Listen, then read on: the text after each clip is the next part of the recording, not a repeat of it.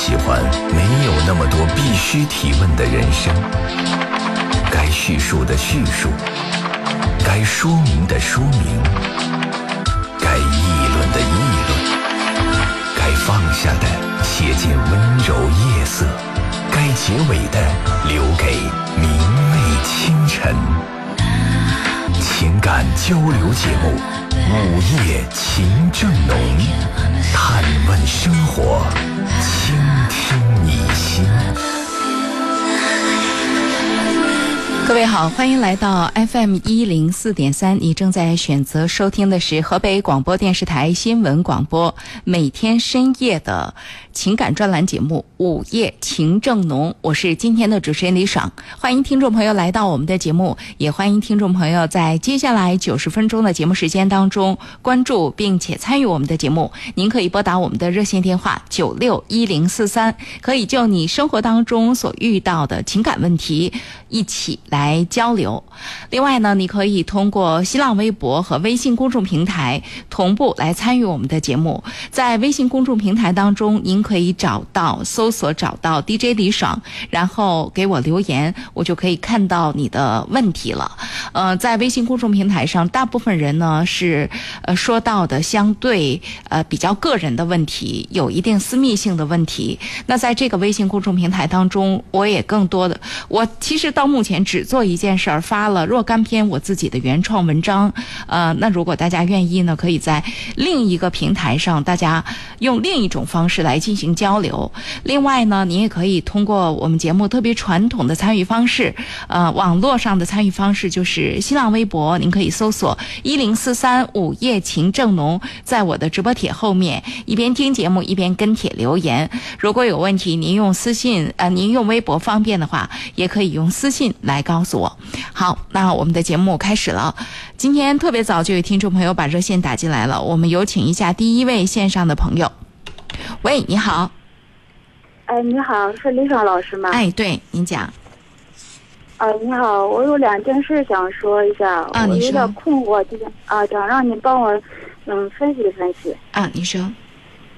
第一，这就是，嗯，我跟我老公结婚这么长时间了，可能就是说，孩子没孩子，中间我留过两次产。嗯。留过两次产，现在嗯，可能年纪大了嘛。嗯，我也不知道该不该离婚。怎么回事？你是因为你觉得是因为流产、呃、造成你们俩感情不好，还是怎么样？嗯，也有别的原因吧，他可能太不他的家里人吧。嗯，那为什么要离婚呢？我你你的初衷是什么？因为我比他大几岁，嗯嗯，再一个是婆婆跟公公老吵架。就说你老跟公公婆婆吵架，是这个意思吗？不是不是，嗯是，嗯，公公跟婆婆老吵架。那跟你的那跟你的，跟你有啥关系？他们吵他们的呗。嗯，就是因为现在没孩子吧，我可能是想压力大。嗯，我怎么不太懂你现在面临的这个问题呢？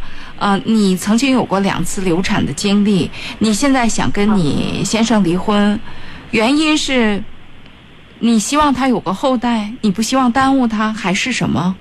啊，是的。麻烦您这电话是不是在用免提或者怎么样？怎么这么不清楚？啊，我没有用免提。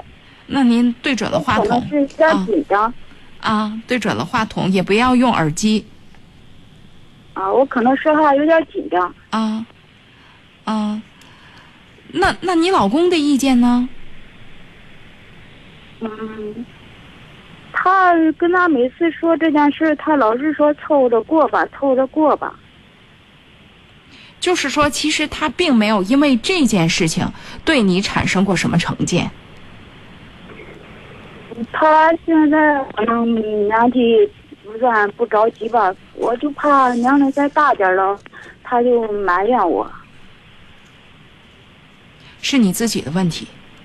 嗯，要是埋怨你早就埋怨了。而且这种事情就是流产是因为什么？可能他他太顾及他家里人的感受吧。不是两回事，现在是你想离婚呀，怎么这么乱呢？咱们的交谈。我就是说，我的意思就是说，我怀孕的时候，他他老顾及他家里人，顾及我，就是说不顾及我的感受，后来就老吵架，老吵架就离了。这事儿跟吵架没什么必然的关系哎。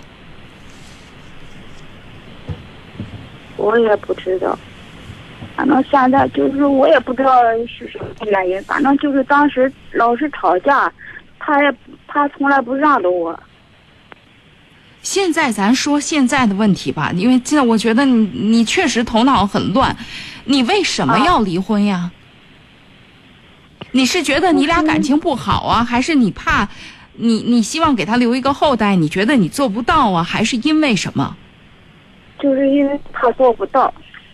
那这个事儿需要跟老公交流啊，他是不是很在意这个事情？如果他不在意，那没有孩子的家庭很多，比如说到了一定的年龄我们可以领养，有很多种解决问题的办法呀，我们和老公商量呀。那这件事情我们也不能这么主观，你要如果不是因为感情的问题就因为这个事情的话，那我们总得总得尊重当事人的意见吧，总得听听人家的看法吧。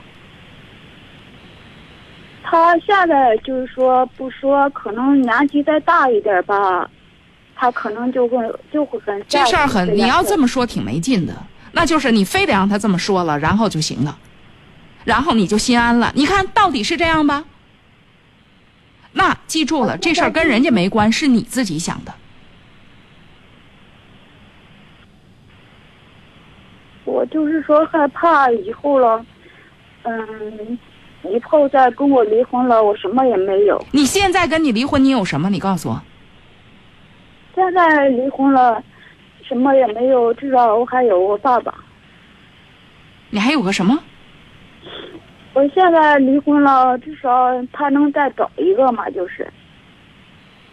那是他的事儿，跟您姑娘有什么关系呀？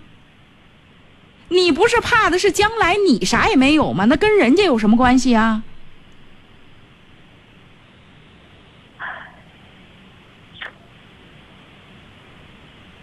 我可能有点说话有点紧张。啊，是啊，那你你你到现在你不觉得你脑子里乱的确实很乱、啊、就是你告诉我，就是你自己到底在想什么呀？你要确实现在想不通这件事情，那就把它先放放，咱先把日子，既然人家想跟你过，咱能不能不作，咱好好过这日子啊？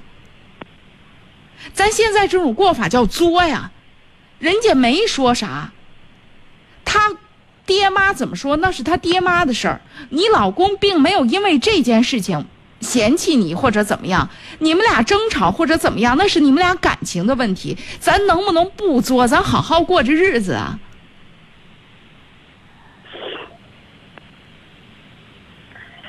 我就怕以后没有家孩子。那咱现在好好过日子行吗？将来怕的事情将来说。你现在就因为怕，你就现在这么作，非得把这婚作没了，然后这回就行了，我就不怕了。你弄没了，不也就还是这个结果吗？你告诉我，你跟他离了婚了，然后你能怎样？你就心安了，你就高兴了，或者你就你觉得你不欠谁的了？如果你的这个结果就是大家都不开心的话，我们为什么不试试好好过这日子啊？对方如果是因为这个嫌弃你，跟你离一万次婚了。显然你们现在的生活质量不高，或者说有争吵，不完全因为这个事儿。我们想想我们自己该做点什么。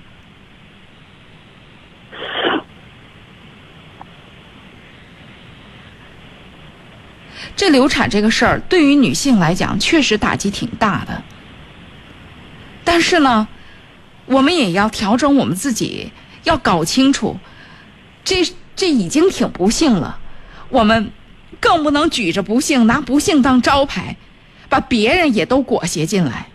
本来这日子是可以好好过的，人家也并没有嫌弃你，你非得觉得人家非得嫌弃你不可。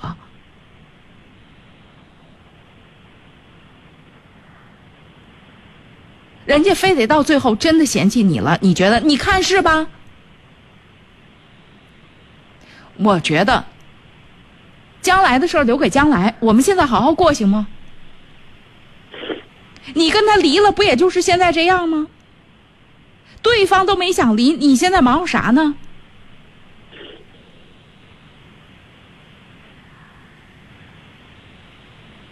有很多的事情，从你现在的这个这个这个说法上来讲，我觉得更多的是你的问题。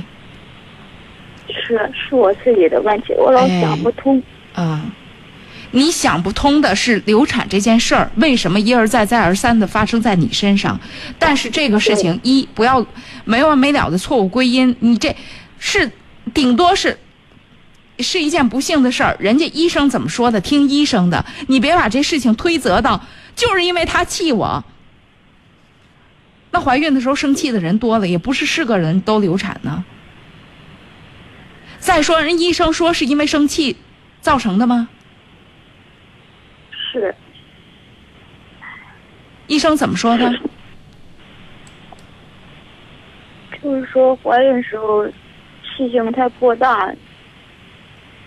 那对呀，那你既然知道是这个样子的话，你们的生活一直是这样，咱自己调整调整好不好？再说这日子是俩人过的，咱不能把所有的家庭矛盾、所有的家庭问题问题都推到对方身上。俩人吵架一个巴掌拍不响呀，对吧？对。那咱自己多自省一下行不行？好吧。啊，我是觉得真是没到离婚的这个份儿上。另外，人家也没说啥，你说好多的东西是咱自己想出来的，你这心情我能体谅，但是你这做法吧，哎呀，你就让我是觉得会让对方很堵心。你体谅体谅对方，如果你是你爱人，你说你能做点什么？人家没烦你呀、啊，人家烦你有一万次都可以跟你离了。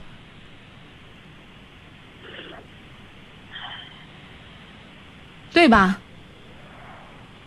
可是我自己就是说，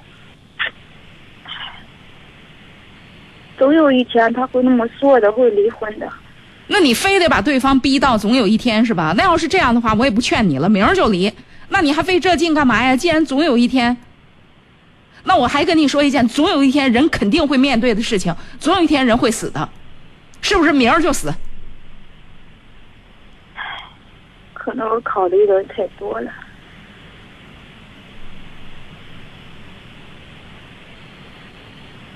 那你自己好好考虑考虑，你说呢？我想，我还有一件事想问问你。嗯。嗯，就是我们有一处房子，有一处房子，嗯，后来想，我们这不是没有孩子吗？我想再好好检查检查去医院，想把房子。能够处理掉，处理掉他姐姐不可能知道了，然后想要我们这个房子，可是给不了钱，我们没有答应，没有答应他姐姐。我后来想在别的地方再买房子，买房子他手里也没钱，我们正好想把房子卖掉，他姐姐不可能肯定是说向我们借一笔钱，我老公也肯定是为他姐着想，因为。跟他过了这么多年吧，怎么说呢？我老公反正就是说，他出入其他家里人着想。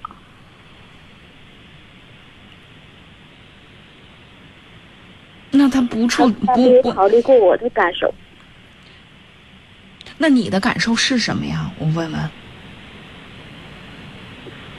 我就是说，想让他替我考虑考虑。要是他替你考虑什么呀？你告诉我，他替你考虑什么？他怎么做就你就满意了？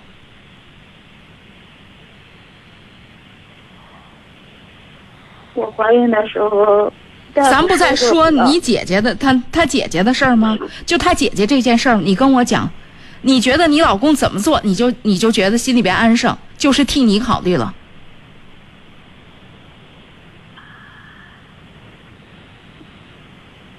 我不知道怎么做对不是对的，反正我他借他姐一笔钱，我们就是说没有钱，我们就得都看不了病什么的，小多事都好多事也做不了了。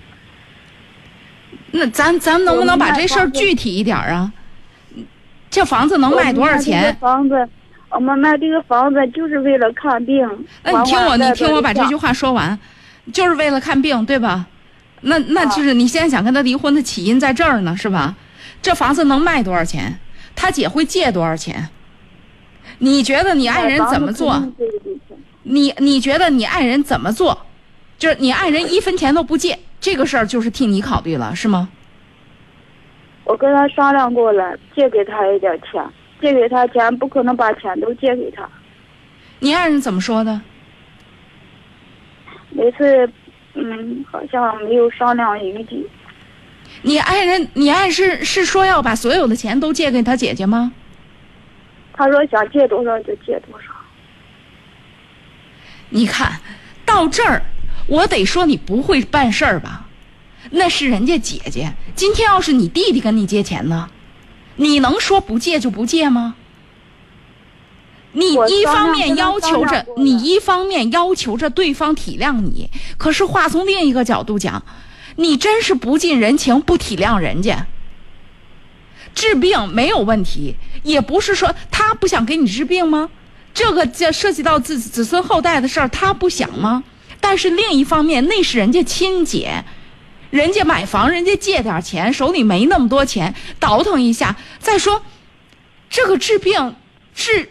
能治出一套房子这个钱来吗？我觉得更多的是从你心里你就不愿意的这件事儿，借多少你都不高兴。你说人家买房子借钱，那是借个几千块钱或者一两万块钱的事儿吗？这个数，你要是聪明一点、明白一点的人，不是跟老公说你看着办吧？咱这一大堆的条件，你要这么说，我觉得你们之间的争吵确实有你很多问题，你自己太小心眼儿了。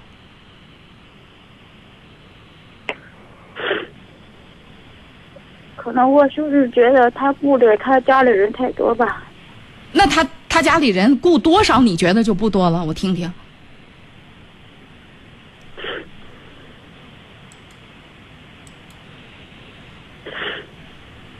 有些事我不想说，可能是有些事，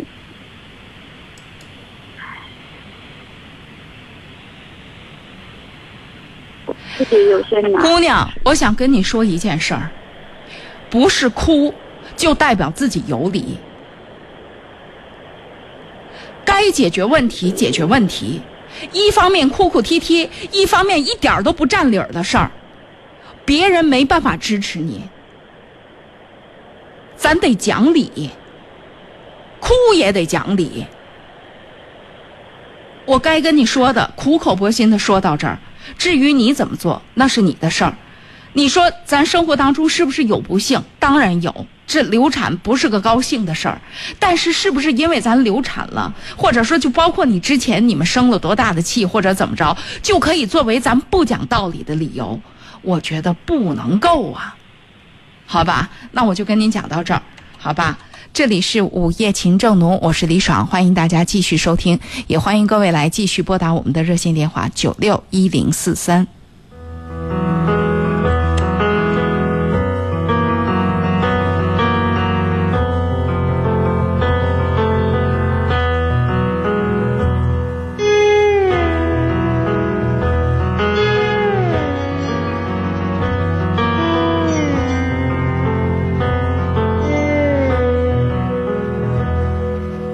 忽然一声对不起，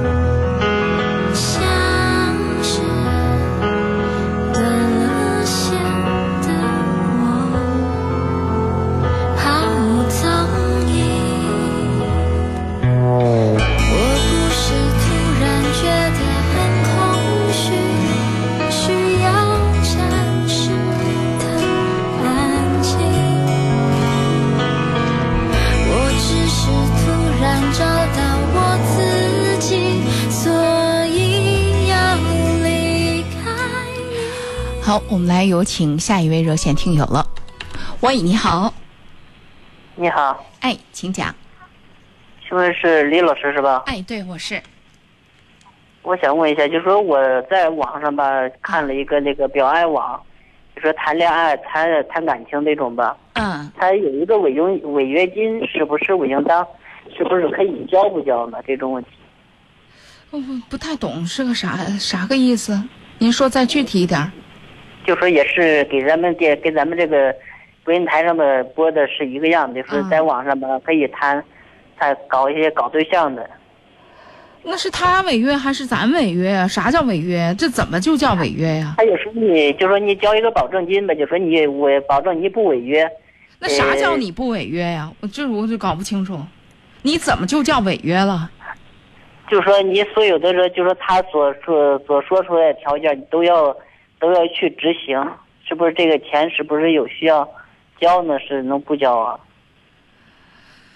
我我我我觉得这是一个法律问题，我还真不太懂，我不敢瞎说啊。对，我好像有点明白了，啊、就是这个网站人家会对这个呃对这个恋爱的男女会有一些，就是人家牵线搭桥，但是会有一些约束，比如说你们交往的时候不能有经济上的走动，比如说你们交往的时候不能有这个啊身体上的过于亲密的接触什么的，是这意思吧？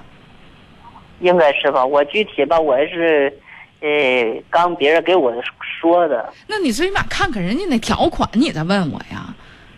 它上面呢，它上面没有条款。那你确定这网站靠谱？对，它是网站客服，呃，给给我联系的。不是，我是说你确定这网站靠谱吗？咱有很多。因为我这个网站吧，好像是能查到它这个它这个注册的这个网站。那人家现在等等等等，那那注册公司多了去了。这问题是，咱能不能比如说什么世纪佳缘什么的，咱弄点那个。口碑还相对好一点的网站来来做这个事情啊，啊，啊，你这个事儿，我我我我我确实不太了解，而你你看看相关的网站，人家是怎么都操作的，是不是都要交这个违约金？另外，这违约金要交要交多少啊？我都挺好奇。他这个要四千块钱。你快拉倒吧！一听就不是真的，快打住！哪有这么要钱的呀？啊啊！快拉倒吧！你要是要四千，你要是要四百块钱，我听着还多少靠谱。一弄要四千块钱，你快拉倒吧，用不着你违约，他违约就行了。收完了钱你就找不着他就行了。啊！哪有这么收钱的呀？啊！我们电台一分钱都不收，咱弄点那个靠谱的行不？因为你们电台我打了好几次电话，我打不进去，一直都。那对呀，你为啥打不进去？就是因为我们这个。公开公平啊啊、嗯、那哪有那样的事儿啊，你你你你想什么就是什么，然后呢还怎么怎么样，那不可能啊。但是可以非常肯定的说，违约金要你四千，这肯定不得对劲。嗯啊，知道啊、嗯、好吧啊，好的，好，谢谢、哎、再见。哇塞，现在网站挣钱也太容易了，就敢这么狮子大开口的，违约金要四千块钱，这是这违什么约呀、啊？还不说清楚了，怎么听都不大对。哎呦，放松一下，来，我们听首歌吧。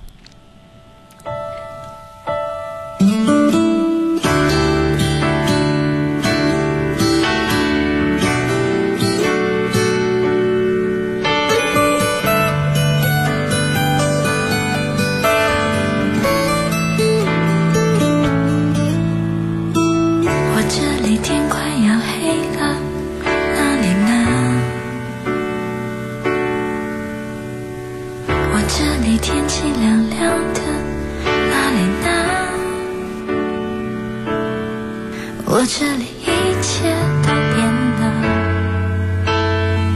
我变得懂事了，我又开始写日记了，而那你呢？我这里天快要亮了，那你呢？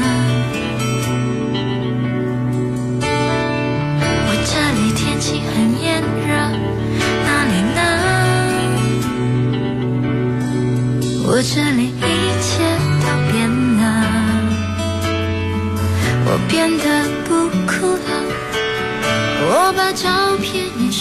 起了，而那你呢？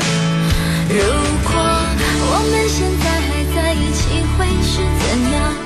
我们是不是还是深爱着对方，像开始时那样握着手，就算天快亮。我们现在还在一起会是怎样？我们是不是还是隐瞒着对方，像结束时那样，明知道你没有错，还硬要我原谅、嗯、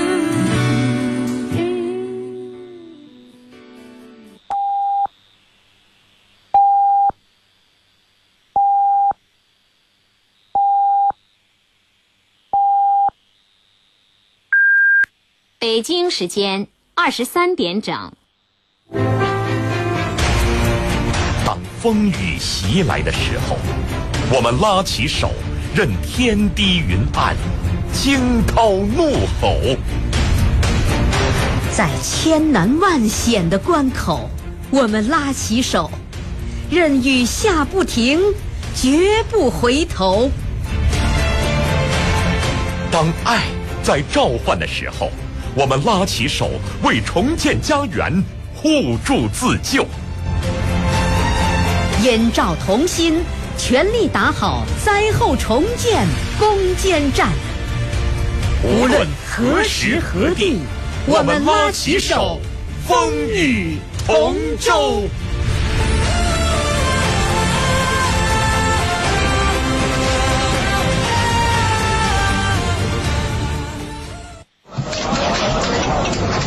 在生意的账本上，收入与支出两者相减便是盈利。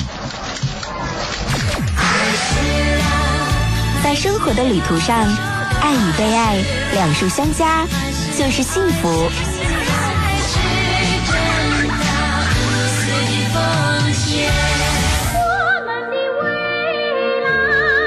在家乡的建设上，发展与生态两者共赢才是目标。经济强省，美丽河北，我们在路上。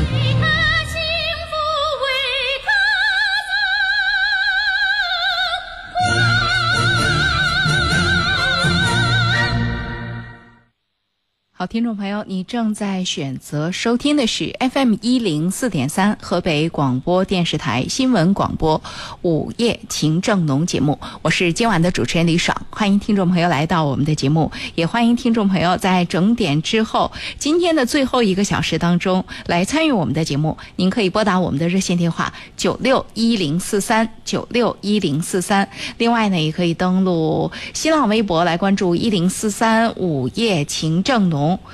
赶紧的看一眼直播帖，今天的直播帖内容特丰富，我发了一篇我的文章。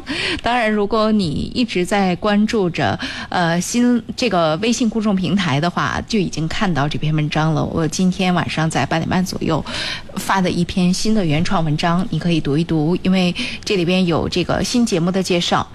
从嗯后天就是下周一开始呃的下午段午后情正浓节目会改版成为一个新的节目，那在这儿呢我也就给大家预告一下哈，呃这个新的节目叫李爽说教育，每天下午三点到四点，这回算是上了套了，周一到周日我都上，周一到周六是李爽说教育，周日是残疾人专栏节目同一片蓝天。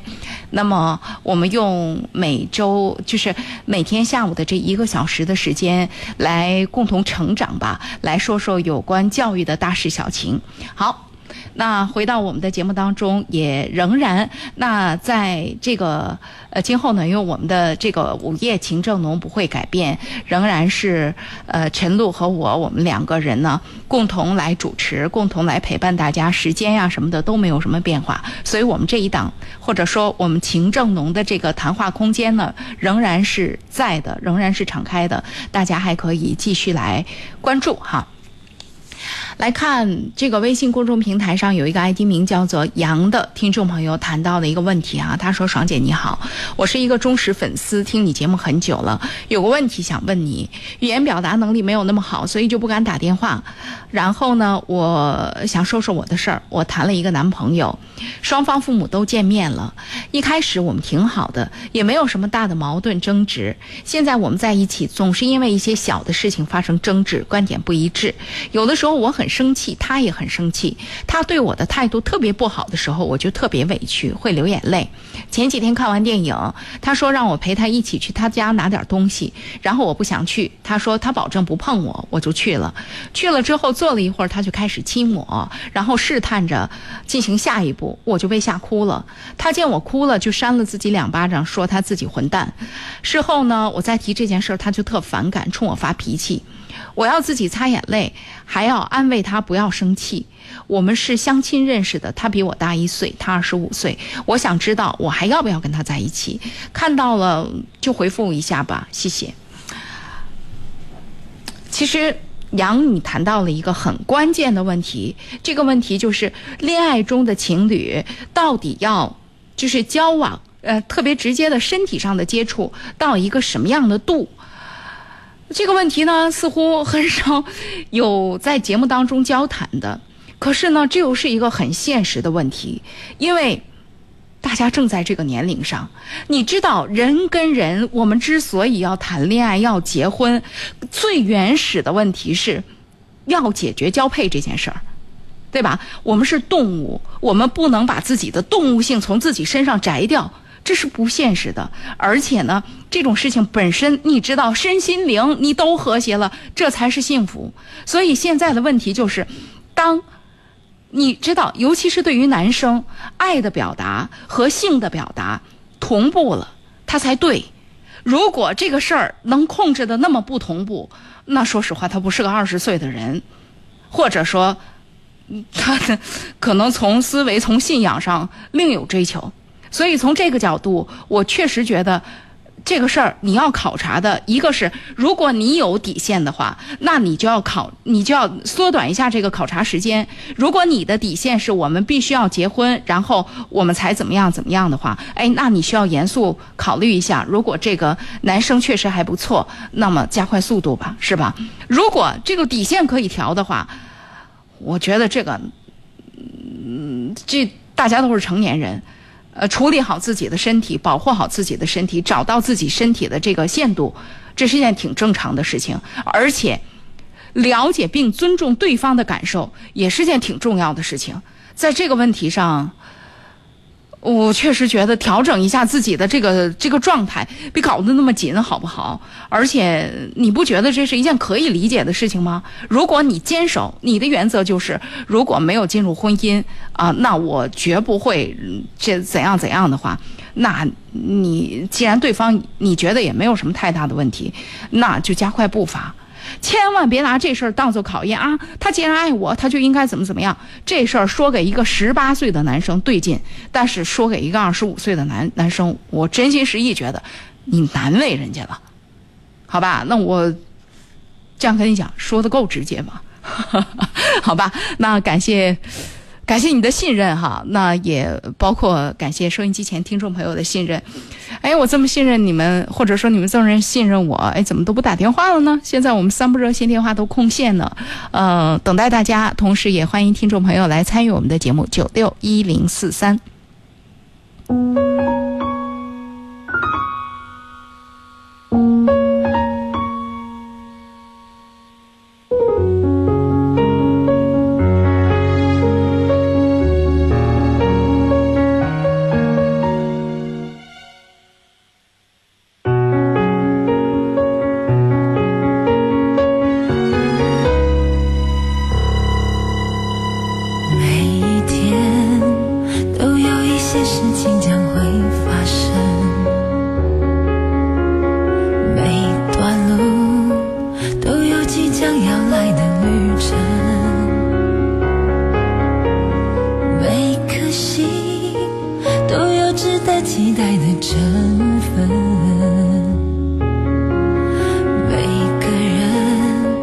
都有有爱上另一个人的可能，相爱就不能害怕会有伤痕，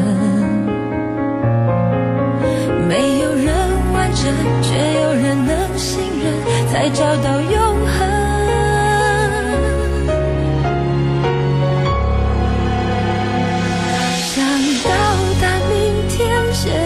就要启程，只有你能带我走向未来的旅程。想到达明天，现在就要启程，你能让我看见黑夜过去，天开始明亮的过程。好，我们来有请下一位。喂，你好。喂，你好，老师。哎，请讲。你看，我想咨询一下孩子的这方面的问题啊。啊，你说。嗯，孩子，我今年这个孩子两周多不到三周，但他特爱发脾气，不知怎么回事。一找到什么小事之类的，他就开始发脾气，摔东西、打你或者怎么着的。嗯，我怎么调整调整他这个这个脾气？我说，第一，调整自己。呃，你的孩子正常到不能再正常。哦。两岁就是这么个阶段。两岁。他之前前。前两个三个月他没这个没这个那我得恭喜你啊，他要一直不这样他就出问题了，他这样了说明他很正常，说明你养得很好。为什么我就觉得他他现在发脾气发得特别厉害，问题是、嗯、跟以前不一样，他就是呃你你如果通一通他的玩具之类的，他就开始给你通了不对了，对、啊、他就开始给你摔。给你、啊、给你怎么怎么着的，所以我就特别推荐你在接下来从下周一开始要听我们下午三点到四点我做的李爽说教育节目，因为这是一个特别典型的，就这个年龄孩子他就应该是这样。因为我跟你讲讲为什么，因为在两三岁的时候呃，有一个对于孩子来讲特别重要的发育阶段，这个阶段呢、哦、呃叫自我意识的第一次觉醒。啊啊！从语言的标志上呢，之前他可能说自己，比如说他叫旺旺，他就叫旺旺怎么怎么着。但是你发现他现在这孩子可能会用我了，他可以说我怎么怎么着了。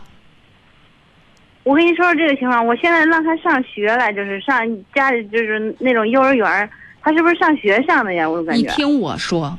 你看你太着急了、啊、你得加强学习。因为为什么我不断的跟你讲，你的孩子正常到不能再正常，不仅你家孩子这样，谁家孩子都这样，因为他的自我意识醒来了啊。原来他觉得整个世界都是他的，现在他经常沮丧，发现这个也不是他的，那个也不是他的，他想不通。哦，所以那你那 你, 你想想，那他经常的，他非常愤怒，他非常沮丧，他不会表达，他只有一个就是，而且而且他还逐渐他还打人呢，而且谁对他好，谁跟他亲，他就打谁。对对对，现在就这样。你看，我都知道，就说明这事儿很正常吧？哦。所以是你要加强学习。那现在一个问题就是，你说那怎么办呢？第一个，先调整你自己，你要学会忍耐。这你信不信，就这事儿你不管他，他到三岁也自己长好了，他就不这样了。嗯，另外在这个过程，但是咱都知道，你孩子不能气性那么大，你那么大声那么大气上那么大火，完了他嗓子可能会不好，容易生病什么的。那这个对呀、啊、我就说了这个。那这个时候我们就要想想办法，这个办法就不是说他是个两岁的孩子，不是你二十多的人，那我们得顺着他的这个思路想适合他的办法。比如说孩子较劲的时候，哎，他有没有就有没有分散他注意力的办法，哎，去玩个别的什么啊，或者怎么样怎么样，这都非常都都是都是可以的。嗯，就是怎么把这事儿过去，这个最重要，用什么方法能找到什么。待会儿就发，待会儿就发，这种情况玩着玩着还一通他就给你发。那他发脾气你不发行不？他两岁，你二十好几岁，对呀、啊，那你就想各种招哄就行了。对，我就想别的办法哄他呗，哎哎、我就怕把他的性格到时候咱们惯成什么他的爱发脾气这种性格之类的。您过滤了，小了是不是该调整调整？您过滤了。第一，你告诉我，你调整也调整了，你调整过来了吗？既然也，而且我现在告诉你，他很正常。这个阶段，因为世界经常让他失望。哦，啊、嗯，我说是不是让他上学上的太早了？这回事上学就是说说白了就是在学校玩吧，现在就是这先让让他录录。我确实也觉得你干嘛这么早这么早就把孩子送走啊？也确实有点早。你要说你自己需要工作或者怎么样没办法那是一回事儿，如果家里有办法确实两岁有点早，因为这个阶段孩子你就送到幼儿园他也是独自玩，他还没到合作的那个年龄呢。他现在最重要的一件事情是确定他跟这个世界分开了，就是他为什么特别护着他自己的那个东西，你必须配合他，告诉他这个东西是他的，他需要建立的是他自己的这个领地，他需要确认什么东西是他的，啊，他需要知道，他需要按他的方式来处理这个问题。他进了电梯，必须他按电梯，要不是他按，他立马就翻。啊，对，现在就是这种情况。哎，他说啥就是他说啥。他这个时候这个事情非常重要。我们不经常成人说我要有安全感吗？我安全感不足吗？我告诉你，最早的安全感来自哪儿？最早的安全感就来自于现在他基本上心想事成，除了那些实在违反公理的事情，大部分非原则的事情让他心想事成。哦、嗯。啊，安全感就来自于这儿。而且你你你现在跟他讲道理，他也听不进去。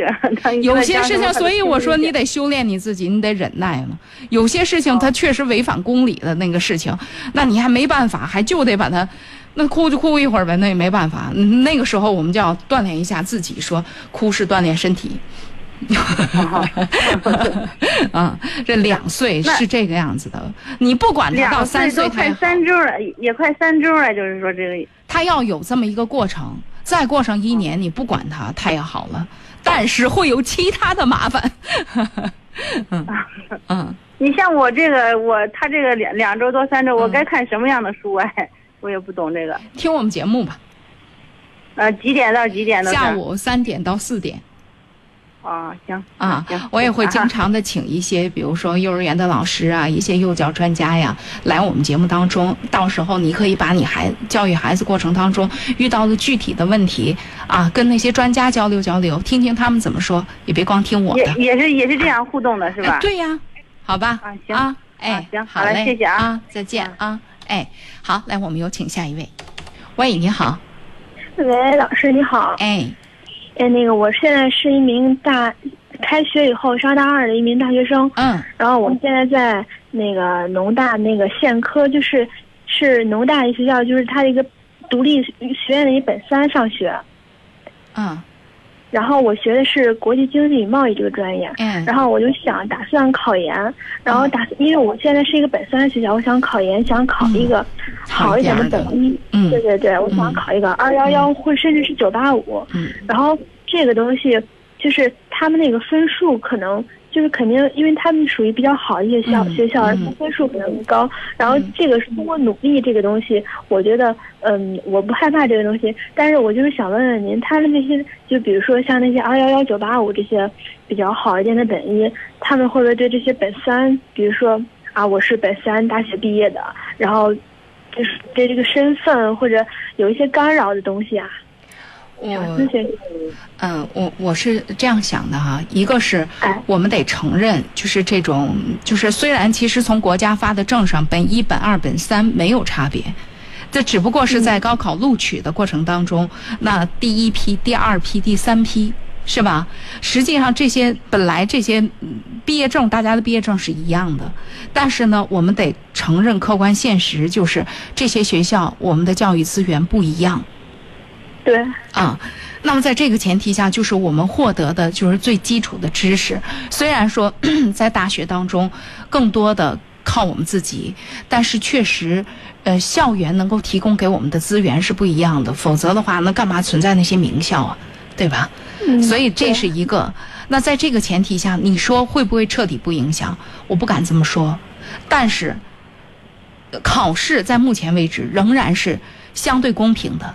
你所说的所有的这些问题存在于下一个环节，就是面试的环节。嗯，在第一个环节上不存在你说的这个问题，因为大家都是过就行了，你能过才存在你说的下一个问题。我来自本三本三的学校，嗯，是吧？啊，所以现在对于你来讲，即如果有这个想也自己洗洗白一下的话，那就集中精力先应对这个考试。接下来那件事儿其实是一个面试技巧的问题。嗯，就是事实上更多的是怎么样通过我们的谈吐让对方认可我们，这这有点像考电台，嗯，是吧？啊，是，其实是这么一个过程了。那这是下一件事儿。另外就是我觉得大多数的老师呃，没有这个偏见，因为我有很多同学在大学里当老师。我记得我有一个师大的同学，就是有一个在师大当老师的同学，他曾经说过，就说他教那个本部和那个本三的学生的时候，他爱教本三的学生。为什么？嗯，因为本三的学生从一上学就知道，尤其是那些好学的孩子，就知道自己的终点不应该停在这儿。所以他们会比很多，因为师大说不清是本一还是本二，他在省内是本一招的，在很多外省是本二来的，对吧？嗯，所以就是这么一学校。但是就说本三的孩子从一开始，很多的人就很珍惜自己的这机会，而且知道这不是自己的终点，他投入的学习的激情就会更多。那我的同学就说，教本三的孩子，人课堂的互动，包括孩子们听课眼睛里的眼神，那个神态、那个神采都是不一样的，所以他更愿意，嗯、就说就不一样，那课堂气氛不一样嘛。所以在他来讲，他就觉得，他同时教这两个两两个学生的时候，两个班的学生的时候，他就觉得在本本三课上的比较就是比较有精神头，所以这种事情呢。嗯，我们看到就是客观承认我们的这种弱势，不回避。另外呢，我们用真诚，那是下一步的事儿，用真诚去打动对方。因为考研完了之后是一个继续学习的过程，对吧？我们在本三阶段欠缺的东西，正是因为我在本三我对自己不满足，所以我才来报考这个学校。如果我有机会考上，那老师您要知道，我会跟很多其他的同学比起来，我会特别珍惜这个机会。嗯，对吧？那个老师，那对我还想问，那就是说，就是那我应该还要，呃，因为我现在开学又上大二，然后大三可能要准备这些东西了，嗯、然后找一些相关想报的学校，嗯、然后我就是还应该，就是按照我心里面想上的我哪所，就是，呃，就比较好一点学校，因为我害怕，我害怕就是。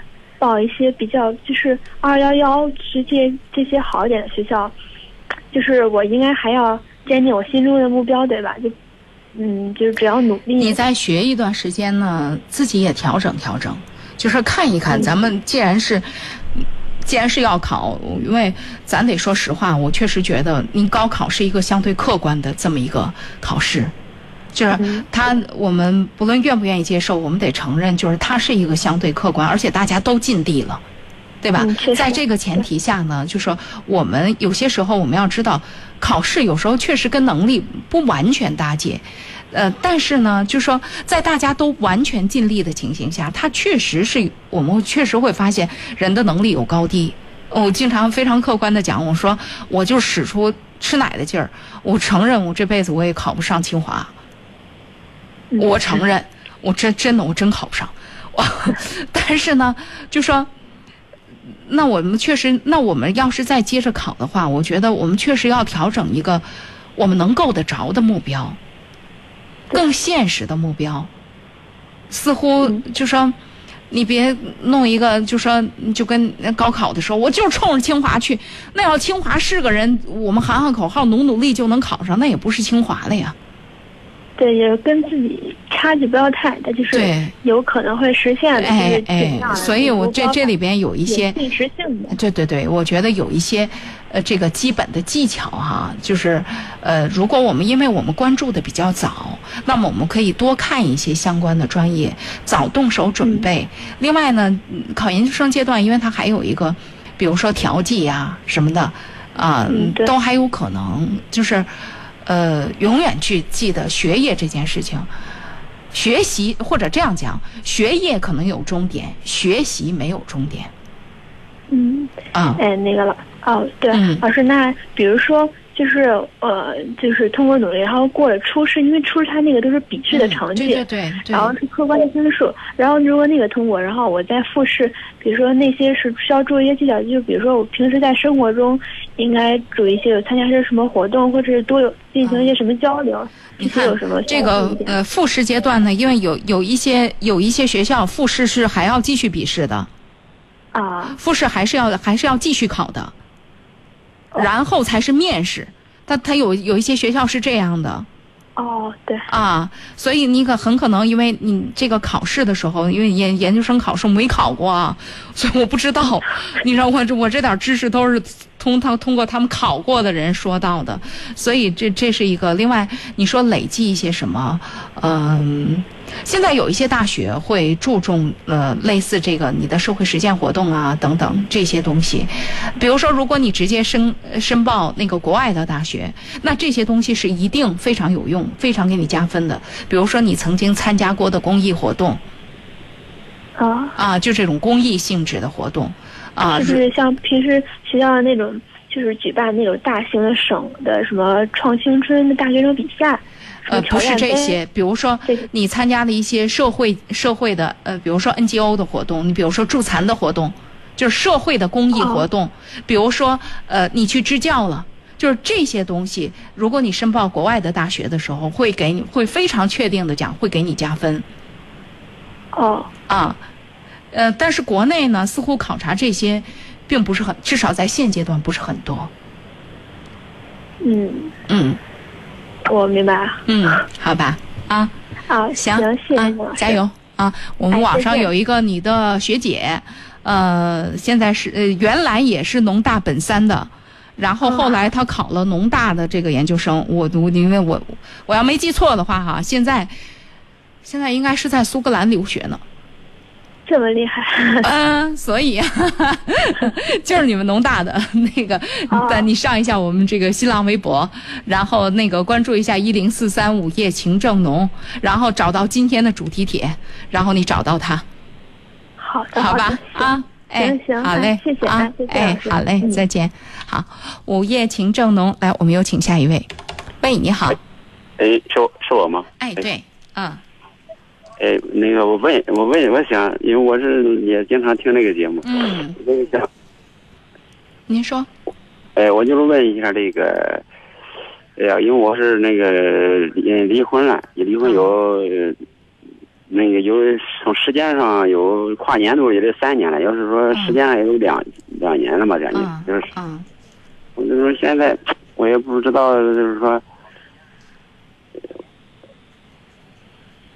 我就是想着也不知道说是因为有的人吧，也都会介绍别的人，我不知道是自己找一个好，嗯、还是说因为家里人吧，老是就是说愿意要那个复婚呗。我是说，那你们当时因为啥离婚呢？嗯，那个离婚主要是，其实我从那个根本上就是说，这个因为我我现在也是四十四十多点了，四十多岁了啊、嗯嗯，我是这个，我就是想着自己去这那个干点嘛也，但是老白天就是叫，就自己想干点嘛，因为我原来都上班了，嗯、因为单位效益不好，嗯，后来他就是说愿意就是说。呃，当当过日子，找个班上。嗯、啊，对，找个班上你就上，那嘛，就是，但是我就是收入，收入不高呗。他这样也别管高不高啊、嗯、啊，你不要高不高吧，反正就是说，嗯、呃，你就是那个。嗯、后来我那个我就辞职不干了，不干了，这就是他就是就就是为这个呗，也是，多少钱你你看你也也就是不不听话，你自己你辞职不干以后，你收入没有稳定的收入，就嫌这个。后来我，那你现在你自你自己的创业干出点眉目来了吗？我也没没有，因为我是我们老我是这个老家是搞上东边这边，这这边石家庄搞上这边的，嗯，就那石家庄这边，嗯，我就是想着。我就是想在这这边老家，因为我们老家这边我是干那个自己干的，很多同学们啊，或者这个老乡们啊，我就说来这搞点嘛，搞点嘛也没什么大的收获，但是我就是我还是不死心呗，觉得人看因因为人家过去他们都在家里，人当时人家没有上学啊，没有出来，没有在市里嘛，嗯，找着活人都也干得不错，咱比比他们也。也那个也也也还还还有文化的，俺说，嗯，咱还那个就是不死心，就是愿意自己干。他，嗯，我媳妇儿现在她还上班，她也是这个。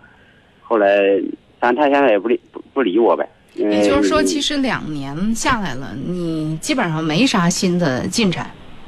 嗯嗯嗯，对，主要是也是。那你打算给自己的时限是几年呀、啊？因为我想着就是说跟，因为我因为我就是孩子也都大，那个也都大上学了，上大学了，上大学了，马上就毕业了。我想着就是说，觉得孩子不是大学毕业以后，对对对，该结婚啊或者怎么着，都花钱了。我就是想着，这个呃孩子结婚之前挣点钱呗，就是这个意思。那就那确切的讲，你想几年之内打这个翻身仗啊？你给自己定的目标是几年呀、啊？嗯，现在我也说不说不说不好。那你这么说不着，你你想跟人家复婚，人家不一定跟你复婚。这这四十多岁的人这么干这么没谱的事儿，你难怪人家跟你离婚。不是说不能创业，但是四十岁没有多少，这么着两年了，咱不是说非要成什么事儿。但是总得尝试着吧，你自己总得有个目标吧。如果这个挣钱跟做梦似的，就能就就这么着就能挣的话，那咱都上班干嘛呀？那我天天大半夜的在这儿叨叨叨叨叨的干嘛呀？对吧？所以我觉得这个事儿呢，咱得考察咱自己的能力。另外，你说咱要是上了那么多的学，然后呢？嗯，咱自己也觉得比人家高，最后咱从事的就是人家从事的那点事儿的话，你说你那学上的有啥意义啊？咱是不是多少得目标定高点儿啊？或者说咱找一找一点咱们自己能有专长的地方啊？如果专门干自己短的那个地方，他能干成他就怪了呀。人家那些人人没上过学，人家胆儿大，人家肯吃苦，人家可能干成了。同样的事儿，第一你敢干吗？第二你吃得了那个苦吗？咱跟人家比起来，能力在哪儿？能力在咱聪明，能力在咱稳当。你媳妇儿看中你什么？本来看中的是这个，结果现在这个都没了，你光说你跟人家复婚，人家跟不跟你复婚还是个问题呢，对吧？我觉得这个事咱们得对自己有个清醒的认识啊。嗯，是你说的对，是吧？啊，嗯，你我是觉得不是说不能创业，但确实不是每个人都适合创业。另外就是创业，咱也得给自己来一个实践呢，来一个实现呢，对吧？嗯，好吧，嗯，啊，好，那我们先到这儿，好吧？啊，再见啊，哎。好，这里是午夜情正浓，我是李爽，欢迎大家继续收听。来，我们有请下一位。喂，你好。你好。哎，是是是我吗？对，您的电话，请讲。那个，我问这个有这个有一点这个困惑啊，您说。你看，我我我媳妇儿这是去年突然得病，那个没有了。哎呦。那个，然后。过了年以后，头年头年没有了，然后过半年，嗯、朋友他们别人朋友啊，给我介绍一个女的，四十多，嗯，带个小姑娘，这个人啊、嗯、本身挺好，就是没有多长时间，我们都在一块儿住了，嗯，多了，然后他给我要要那个三斤，就是定亲的嘛，说是定亲的，嗯，那个买金那个金戒指、金手那个手链，嗯，嗯那个乱七八糟的买来买花一万多，嗯，然后他说这个这个东西这是定亲的，我你要是不不愿意了呢，我就不给你了。然后我说我挺愿意的，我给他买吧，嗯，然后买了。咱们都生活一块儿，咱生活到一块儿堆儿了，生活一块儿堆儿。然后，嗯，头年一六年年初的时候吧，嗯，其实我是想领给他领结婚证的，他老逼着我说你给我交代，给我个交代。其实我是想领结婚证，嗯，他一直逼着我，然后还还叫我把工资给他一半儿。我开工资吧，都是你怎么说呢，都是做生意这个。嗯，有时候挣的多点儿，挣的少一点儿，他叫我每你每个月必须保证给他五千块钱。我还养家，他那个他给到他的钱呢，我我把我的钱给到他一半以后，嗯，我得拿我剩下的钱养两个家。嗯。然后等今年这个时候呢，那是暑假了吧？他们他们家闺女不上学以后，嗯，那在暑假这不是该放假了？嗯。也不学习，那我挺不高兴。他叫我管管，管管呢，我说管吧。嗯。那个也不听，然后每天老是撅着嘴。但是我这个人啊，特别清醒。嗯。那个每天中午干完活还得回家做饭，刷碗做饭，这是我觉得跟着人跟过日子，我应该干。然后他又不高兴，不高兴，然后聊一天。现在到底结婚了吗？没有，我是准备说是你看，嗯，那你现在都发现有这多问题，都不大对劲，那还要继续吗？我不想继续了，只不过我只想你听我说完哈。嗯。这个他给我说了一句话，说你对我再好，只要你给我们家姑娘，嗯，只要我们家姑娘对你那个看不上你，我我也不跟你在一块堆了。其实我这我突然想起来，我家小子没人。也没有人，也死了母亲啊，也挺可怜，嗯。然后突然把他这句话把我点醒了，是吧？我俺们有那天我母亲也有病，也准备回老家，我给她买东西，她叨叨叨叨叨把我一下叨叨火了。嗯。我不准，你看我也不准备给她再救下。其实我是想七夕这天给领结婚证，那个那什么，她一直是给我。要求我给他个说法，给他个说法。嗯。一说，那你不跟我说法，我还不当小三儿，怎么着，怎么着，怎么着呢？嗯、那一堆，那说是那一堆不成成的话。嗯。他说他他以前在在那个前夫那儿啊，怎么怎么着，怎么着，怎么着的。现在我不想怎么着，怎么着，怎么着的，这全是这一堆话。嗯。你说我还能给他能去处下去？我觉得悬了。倒不是不是说这个人，就是他自带作的气质，就是好好的日子不好好过的这个这个劲儿。对，我也觉得是。啊，就是这个，你既然好不容易找到一个对自己好的人，那其实日子好好过呀。他确实他也不知道问题出在哪儿，但他好像特别特别没有安全感，而且就有点像第一个那个打电话那个姑娘，就是这事儿吧，就非得把责任都推到对方身上。你看你不好好过吧，你看你跟那我我是为这个家，那啊我管你要钱，我又不是干别的，什么都得掌握在自己的手里，这不是过日子的样子。对对对，这商量着来才对。这事儿要什么都得听你的，什么都得那只有你顺心了才顺心，那这事儿不对，这不是咱们。那你叫你原来你妻子生病前你们过日子是这样吗？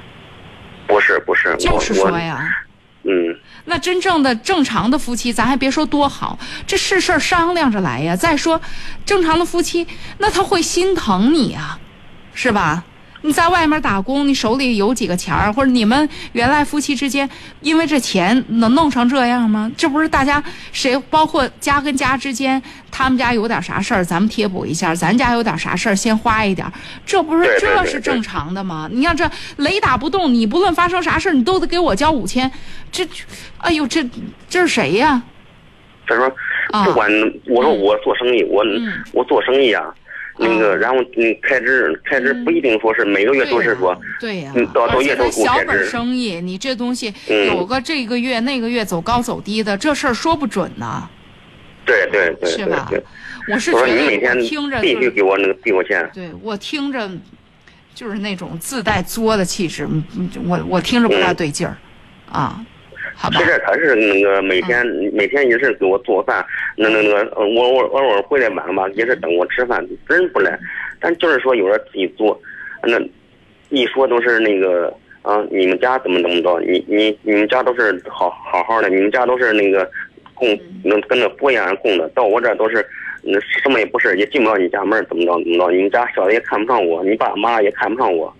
我说我活着的，我爸我妈，嗯，不用看，我爸我妈多大岁数了？对呀、啊，跟我活着的呢。对、啊，小的那我也问好了，小的那也同意，也不是说反对。对啊、所以就是他，就是毕竟毕竟孩子大了。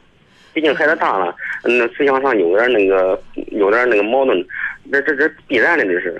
那那那包括他自他当时他原来因为啥离婚呢？咱这个时候确实得考察考察。我觉得，你看他的这种行为方式、行为处事的方式吧，伤人，就是伤己的同时伤人。他说话一点给自己一点余力也不留，啊、往往把一说话把人那个死角往、啊、往死角上那个堵。对呀、啊。反正那个慎重考虑，好吧？啊，嗯嗯、哎，好的，好嘞，这样啊，哎，好，来，我们有请下一位。喂，你好。哎，你好，主持人。哎，你讲。嗯，我今天晚上发生了一个不太愉快的事儿。嗯。嗯，就是我对象呢，嗯，提出来要分手。哦，嗯。嗯嗯，是因为什么？就是，嗯，我现在我觉得我不是特别的能够捋清楚。嗯嗯，我我给您举举几个例子啊。嗯。嗯，比如说有一天晚上，就是首先呢，我对象是一个很，嗯，是一个很很保守的人。嗯。嗯，也很正直，也很就是。很很传统的一个人吧，嗯，嗯就是他基本上在晚上的呃十点，就是十点半左右，嗯，都会给我打电话，嗯，然后呢，就其中有一天晚上，呃，我我跟我表弟在公园，嗯，然后手机都要快没电了，嗯，呃，当时就意识到了，可能我对象会给我打电话，嗯，然后我就赶紧往家走，嗯、往家走我就赶紧充上电。因为我怕他着急，嗯嗯、呃，我就跟他说，我说，我说我刚才跟我表弟在公园来着，啊、呃，聊了聊，呃，家常，嗯，好，我说那你，我说我怕你找不着我，我赶紧给你打电话，嗯嗯，然后他说，嗯、呃，没事儿，我我我要我要休息了，我也要休休息，嗯，那早点睡吧，嗯嗯、呃，那我就以为他也要休息了。啊、嗯，结果大概有十来分钟，嗯嗯，就是他敲我的门儿，嗯，哦，我说那你怎么过来了？你不是休息了吗？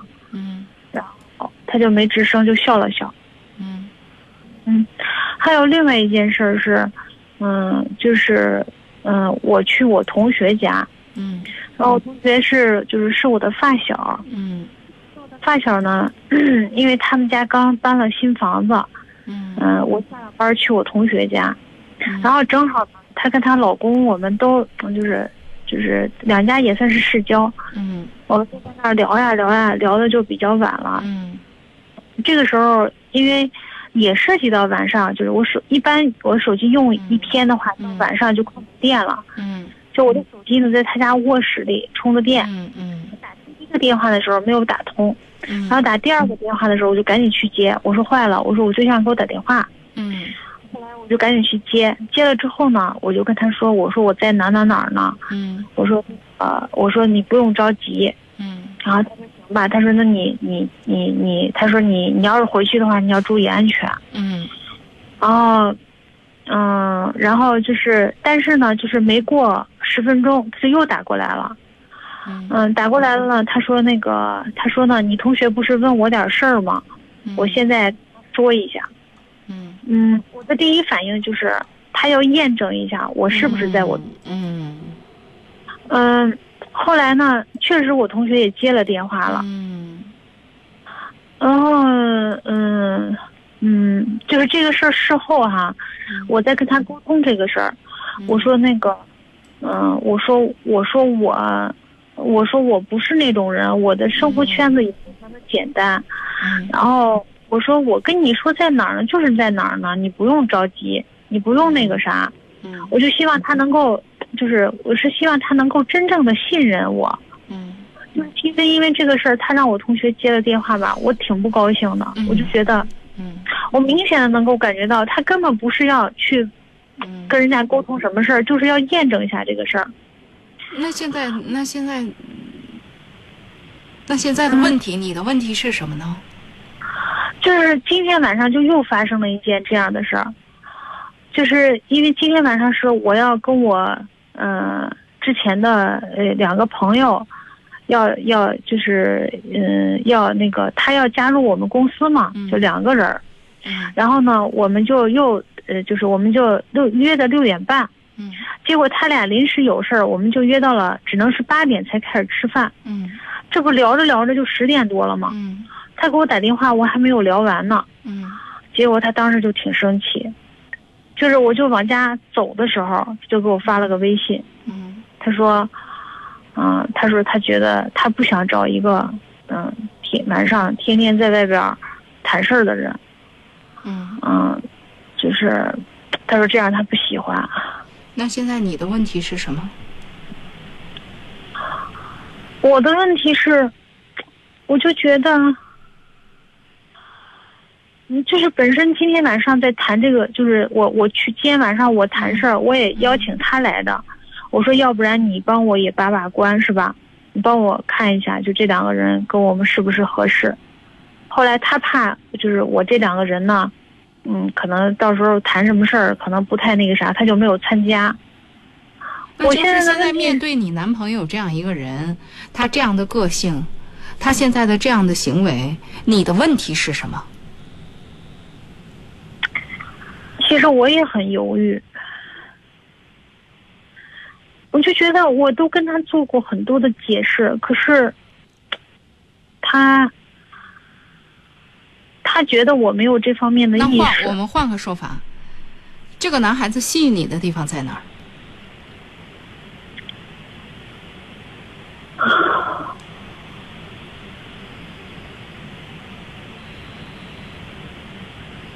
他做事儿很他做事儿很稳妥，然后条理性也很强，嗯，对家里人也很好，对你也很好。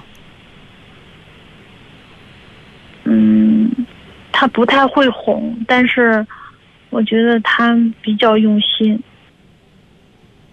他的用心越界了，姑娘啊。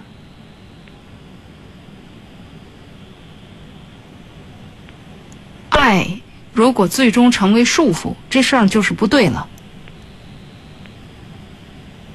你要说小小的吃醋，这个恋爱阶段可以可以可以理解，但是这种明摆着无理取闹的状况，说实话我觉得他不提，我我是真诚的建议你趁着他提分手赶紧到这儿吧。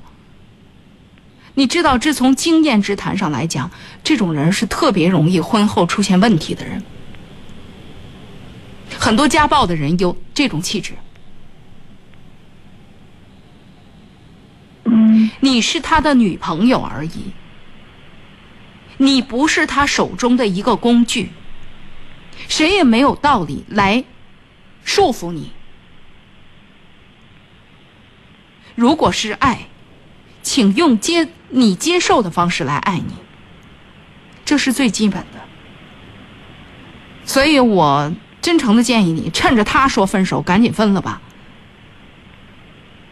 你信不信你真接受了，你真说行我们就分了吧，搞不好他又回来了，他有时候又回来说哎呀我不是那个意思或者怎么怎么着。你非常坚我我当然我真诚建议你怎么做是你的事儿，非常建议你非常真诚的说就到这吧，我也够了。你信不信这样家，而且我我还我还乌鸦嘴一句，很可能你就又回去了。这事儿弄到最后，我客观的讲，他不分手你真的愿意嫁这么一个人吗？你想清楚自己。现在对于你来讲特别难堪的一个局面是，怎么会是他提出来？提也应该是我提。谁提这里边，谁提不重要，嗯、重要的是这个人身上有一种纠缠不清的气质。到这儿吧。就是有一个问题是什么？有一个问题是，因为我俩不是还没有领证吗？他买了一套房子。他给我买了一套房子，是挂在我名下的。现在你还给人家不就完了？你要是真是真是那个啥，那这事儿咱也没跟人结婚，你还给人家不就完了？这有啥问题啊？嗯，这个我知道啊。所以，如果一切就像你所说的这个样子的话，我希望你慎重考虑。嗯，如果说还有别的，确实你这个事情你自己知道，是不是咱们有些地方做的也确实让人家不放心，这是两回事儿。如果一切就都像你描述的这个状态的话，这个样子的话，那我真诚的建议你差不多得了，这听着不太靠谱，好吧？嗯啊，嗯，邵老师是这样，还有一个就是，就是。因为我在事业上比他发展的要，嗯，要好很多。嗯，我就觉得他对这一点呢，你觉得就是他表现的所有的这个表现出来的这种行为呢，嗯，是不是他心里边比较自卑呢？姑娘。别把自己打扮成小圣母，你不负责拯救别人，你负责为自己找一个合适的。我说的很直接。嗯，没人为你将来的幸福负责，你自己为你自己将来的幸福负责。嗯，不是对方给你买了房了，就意味着对方合适你。我们恰恰通过这样一件又一件的事情来看双方是否合适。网上也有很多人跟我的意见不一样，也有听也有人说，一个女的大晚上的总有事儿，怎么不叫男朋友一起去啊？那显然这样的人跟我也不是一个战壕里的。咱找男朋友又不是找别的，当然得找跟我自己站一个战壕里的呀。嗯，对吧？所以这件事情不在于别人怎么说。最后是口对心，你要问问自己的内心，你喜欢这个人，喜欢什么？他身上的那些今天你看着都是问题的东西，有办法解决吗？你的能力，或者说你的生活，能够满足对方吗？最终终结为这么一句话，记得别把自己打扮成小圣母，你不负责拯救任何人，大家都是成年人，找合适的。嗯，好吧。好的啊，好，嗯、这样啊，好的，再会。好的，嗯，好。午夜情正浓，我们来有请差不多最后一位。喂，你好。哎，你好，是我是吗？哎，对。呃，呀，怎么说呀？嗯，我今天晚上发生不太好的事，我离家出走了。慢慢慢慢慢慢说，你你离家出走了是吗？对，我三十二岁，结婚有十年了吧，啊，将近十年，嗯。然后我跟我老公没有任何问题。那干嘛离家出走啊？因为什么呀？我现在跟那个，哦，因为我现在有一个四岁的宝宝，四岁多的宝宝。然后我们其实其实我们家三口真的没什么事儿，但是现在是那个跟公公婆婆在一起。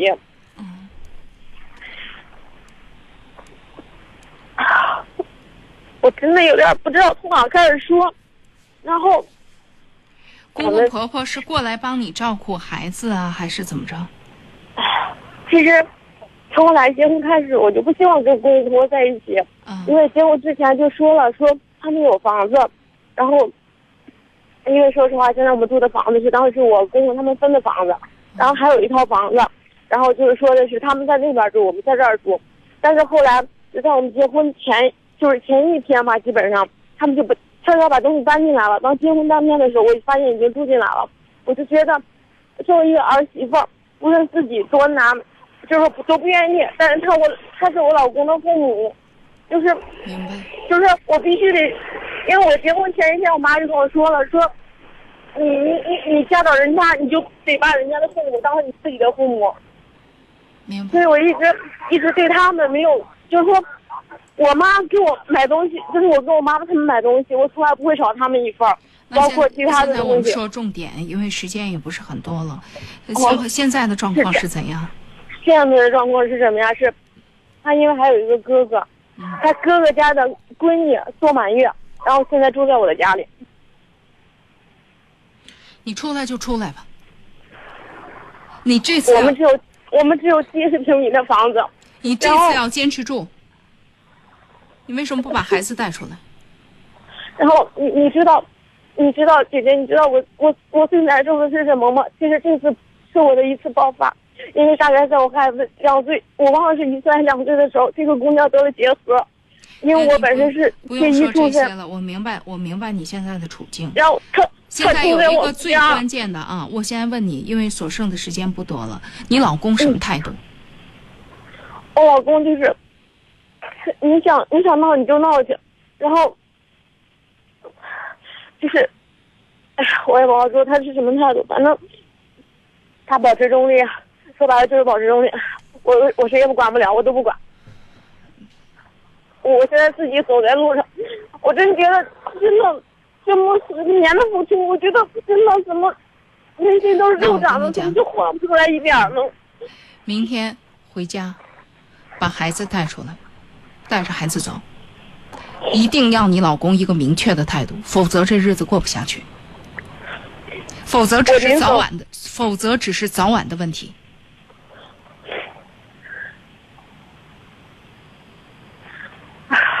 今天找个地方先住下，嗯、呃，能睡睡一会儿，明天把孩子带出来。你准备自己过一段时间吧。如果你老公能够反省的话，那你们的日子继续。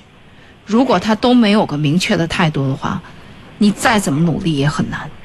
那我们就做好了我们自己的准备。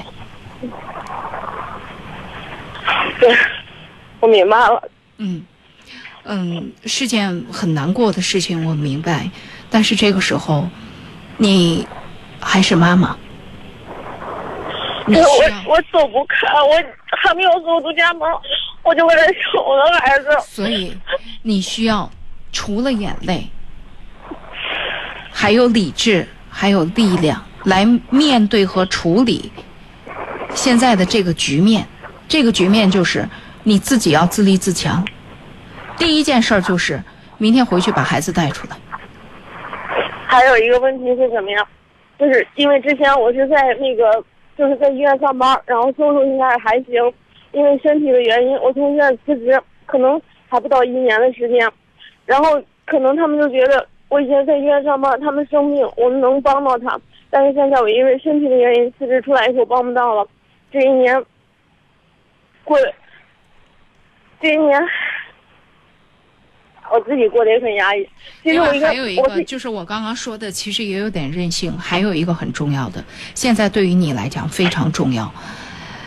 呃，你需要经济上有自立的能力。你按按你现在的这个经济水平，你把孩子带出来，你养不了。所以对于你来讲，现在有一点非常重要，你先解决自己的经济经济状况。我已经找到新的工作，然后我们到下个星期应该我们会分宿舍。如果你有这个能力，带着孩子，带孩子出来吧。行，这样的一个啊，就是你也必须给他，你也必须给你老公，你老公没有你说的这么好，你也必须给他一个一个底线了，他得做个决定。这个决定不是说让他逼着他爸妈做什么，而是他爸妈，包括他的他的这个姐姐呀、啊，还是妹妹，要明白一件事情，他们插手的是他侄女，是他侄女在我们家过夜的。是他他们插手太多了，这是谁的家？你老公要非常明白这件事情，如果他从头到尾都不明白这件事情，我乌鸦嘴一下，你们过不长久的，好吧？我明白。嗯，好吧。明白啊，好、嗯、啊，再见啊。好的，对，好。哎呀，这个电话接的真是心塞。嗯，我们所剩的时间也只够来听一首歌了，我们一起来来听这首《启程》吧，把它听完。